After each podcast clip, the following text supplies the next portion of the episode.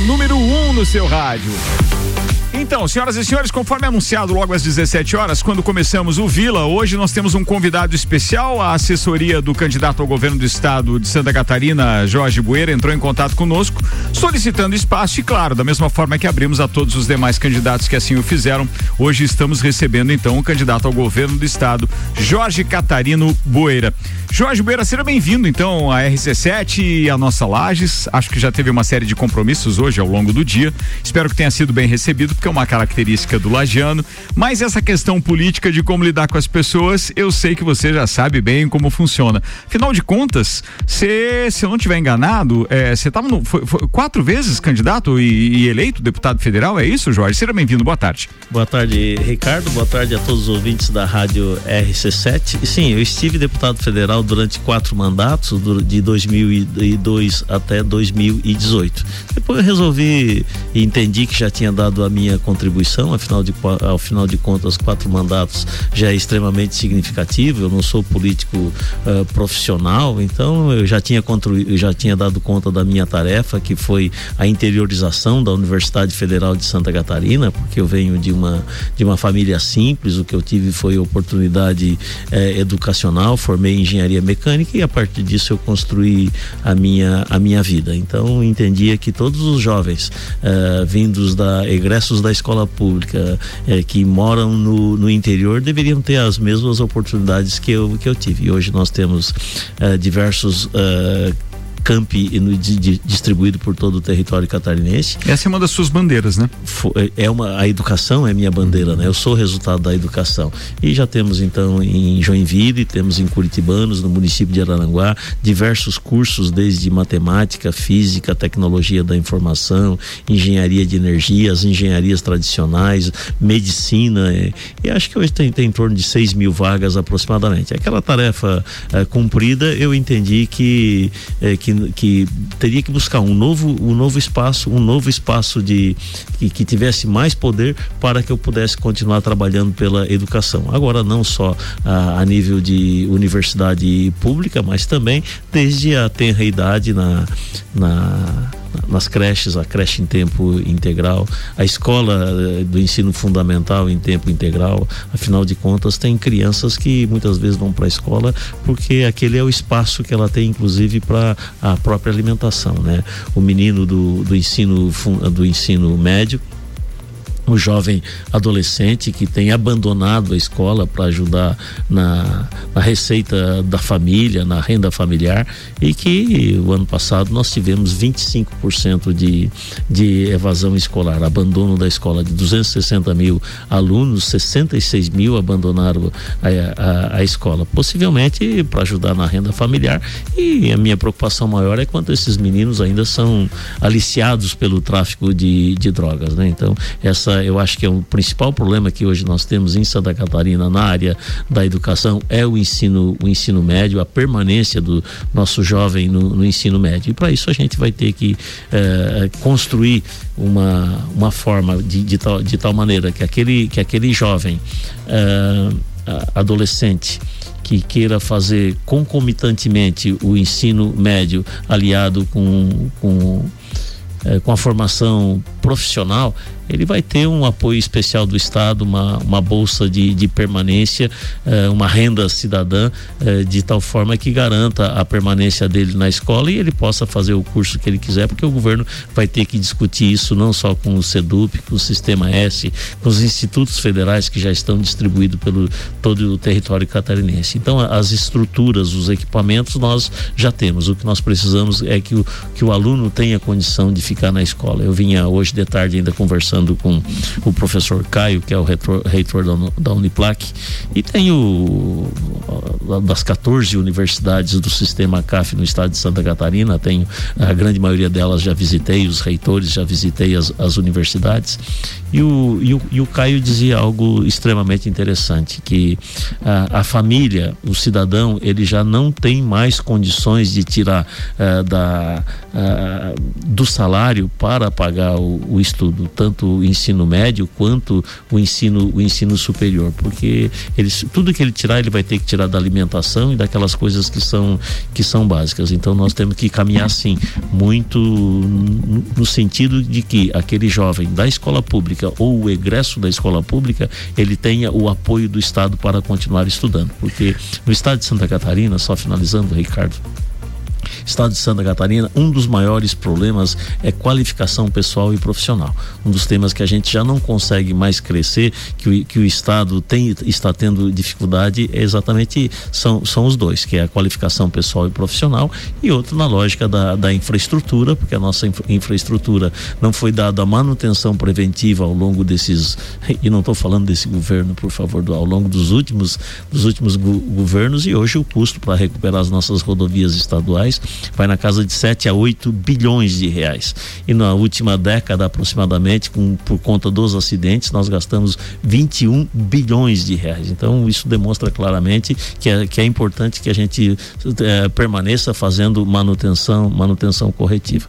O, o, os dois temas centrais, e, e, que me parece que, e para mim é muito claro, e que dificulta o desenvolvimento econômico do estado de Santa Catarina, então vem na lógica da infraestrutura, não só da, da recuperação, mas uh, tipo a duplicação da 282, pelo menos de Chapecó até 153, na altura uh, de, de Irani, o alargamento das pistas da 282 de, de Lages até Florianópolis, pelo menos, porque uh, não é só, agora nós não estamos mais falando só de transporte de mercadorias, nós estamos falando de transporte de pessoas, de vidas, de, de ambulâncias que saem aqui de, de Lages para ir a, a Florianópolis e muitas vezes acaba acontecendo acidente na, na estrada.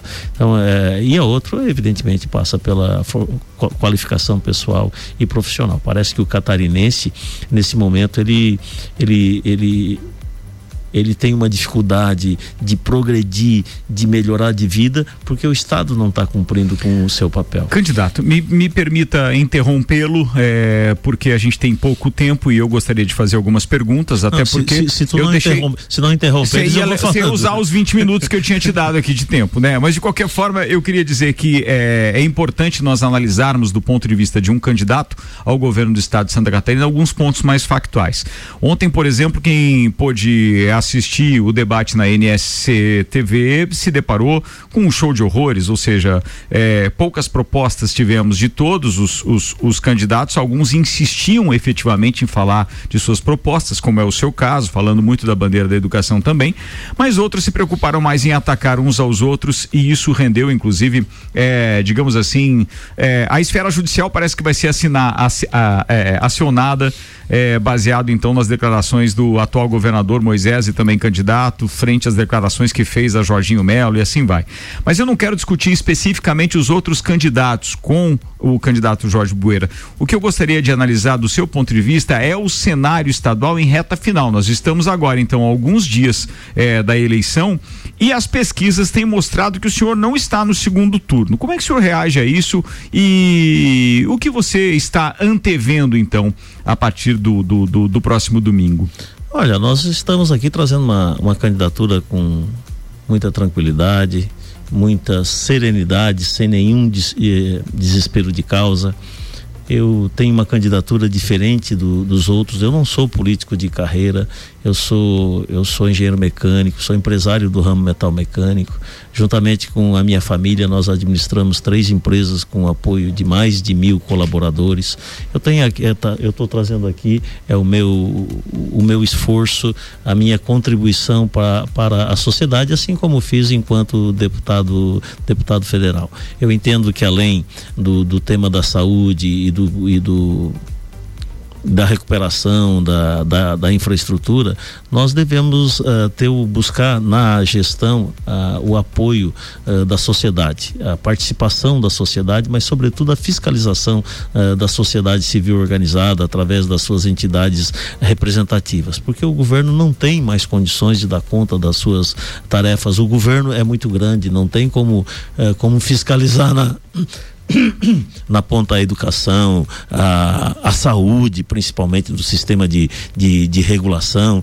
Então eu, eu, eu entendo que nós trouxemos aqui uma candidatura de um, de um cidadão que vem do chão de fábrica, que, é, que, que é igual qualquer outro catarinense, que tem que pagar o imposto no, no, no final do mês. Todas as outras candidaturas são de políticos que, de carreira. Eu não estou dizendo que alguém é ruim, não, sob hipótese alguma. São políticos de, de, de carreira que, que já tem a sua equipe toda, toda montada, de, de grandes coligações e que, evidentemente, todo esse pessoal vai ter que ser abrigado dentro do governo e vai ser o governo como qualquer os outros que, que, vi, que vieram a, até agora e que a gente passa toda essa dificuldade. O candidato toparia se coligar com algum dos candidatos que vem aí então para o segundo turno, uma vez que estamos considerando eu aqui apenas analisando pesquisas que o senhor não estaria entre eles. Olha, eu quero lhe, lhe dizer que a primeira eleição do, do Jacques Wagner na Bahia, e quem me falou foi ele mesmo, antes das pesquisas, num momento como esse, ele estava em quarto lugar.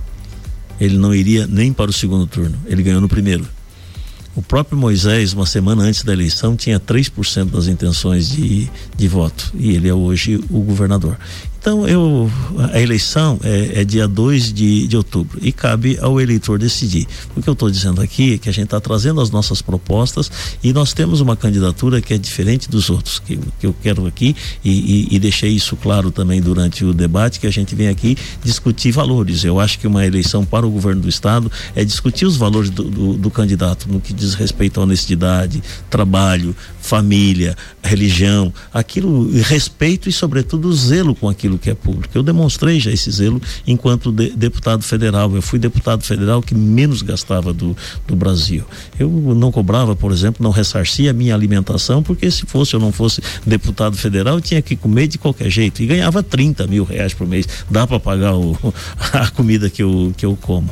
É, eu não alugava carro, por exemplo, porque o motorista ia ficar dormindo o dia inteiro. Eu andava de táxi, andava de, de, de, de, de carona, de, de Uber, a pé muitas vezes em, em Brasília para ir num ministério que é próximo que é próximo também. E, o, e não alugava carro aqui também no estado, eu usava o meu carro, eh, o combustível eu não sabia se estava usando para a sociedade ou se usando para mim, então também não ressarci. E quando terminou o mandato, eu abri mão da aposentadoria.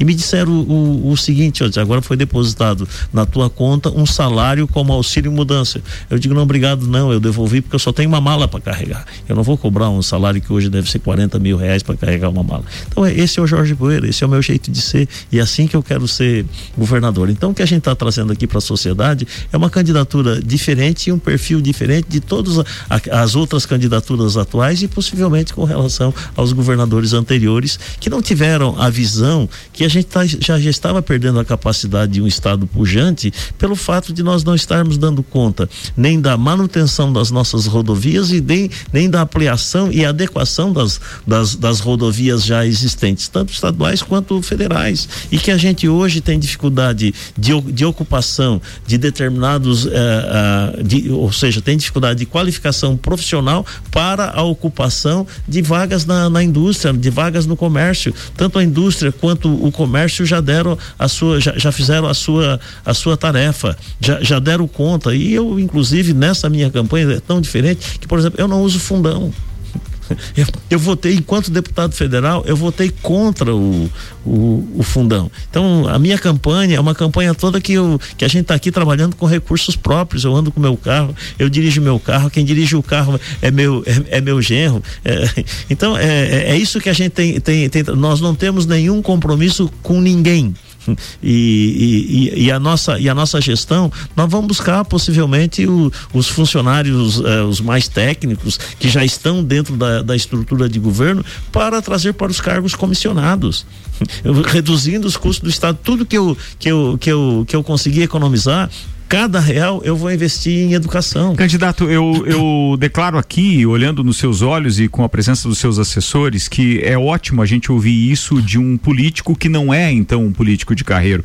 De carreira. É alguém que realmente tem ambições políticas, que tem como visão, obviamente, o bem-estar do cidadão. Isso é ótimo Por que nós todos, como brasileiros, então colocados todos, todos no mesmo caldeirão, não pensamos da mesma forma? Por que, que essas pessoas tão boas quanto o senhor, quanto a sua boa vontade, quanto obviamente os seus projetos, não estão realmente naquilo que nós poderíamos chamar de candidaturas mais populares? O senhor fala de honestidade numa das suas colocações aqui, e no entanto, o líder de pesquisas de nível nacional é uma pessoa que foi condenada e que está ali sendo candidato à presidência da República mais uma vez. É, é, como analisar isso do seu ponto de vista, então, tão sóbrio e tão focado no, no, no bem-estar das pessoas, na, na, boa gestão do dinheiro público? Isso não é meio antagônico para quem está fazendo uma pesquisa, então, tão calma, tão serena e tão focada quanto a sua? Olha, o que eu. Uh, Ricardo, o que eu volto a insistir aqui, eu eu estou me colocando à disposição para a sociedade. Eu não consigo identificar uh, e não sou sociólogo para lhe responder o que passa na, na mente de cada um e como as pessoas as pessoas votam. Uh, eu fui eleito deputado federal quatro mandatos consecutivos, sempre aumentando a, a votação. Então a gente já mostrou durante esse período que tem capacidade, não só capacidade uh, de gestão, mas capacidade política e eleitoral também. Então eu, esse é o momento que me coloco, como te falei inicialmente, me coloco aqui à disposição da, da sociedade e vou respeitar o, o resultado das urnas, tanto positivo quanto negativo. Mas o que eu não, o que eu não podia, sob hipótese alguma, é amanhã me culpar pelo fato de não ter me colocado à disposição para a sociedade depois de 66 anos eh, de idade, com experiência eh, na iniciativa privada, com experiência política e sensibilidade social. Acho que eu sou o cidadão nesse, nesse momento para a vida do Estado catarinense mais preparado para que a gente não perca a capacidade de um Estado pujante. Ok, o senhor prefere não se manifestar quando diz respeito, por exemplo, ao seu candidato à presidência da República? Não, meu candidato é Ciro Gomes.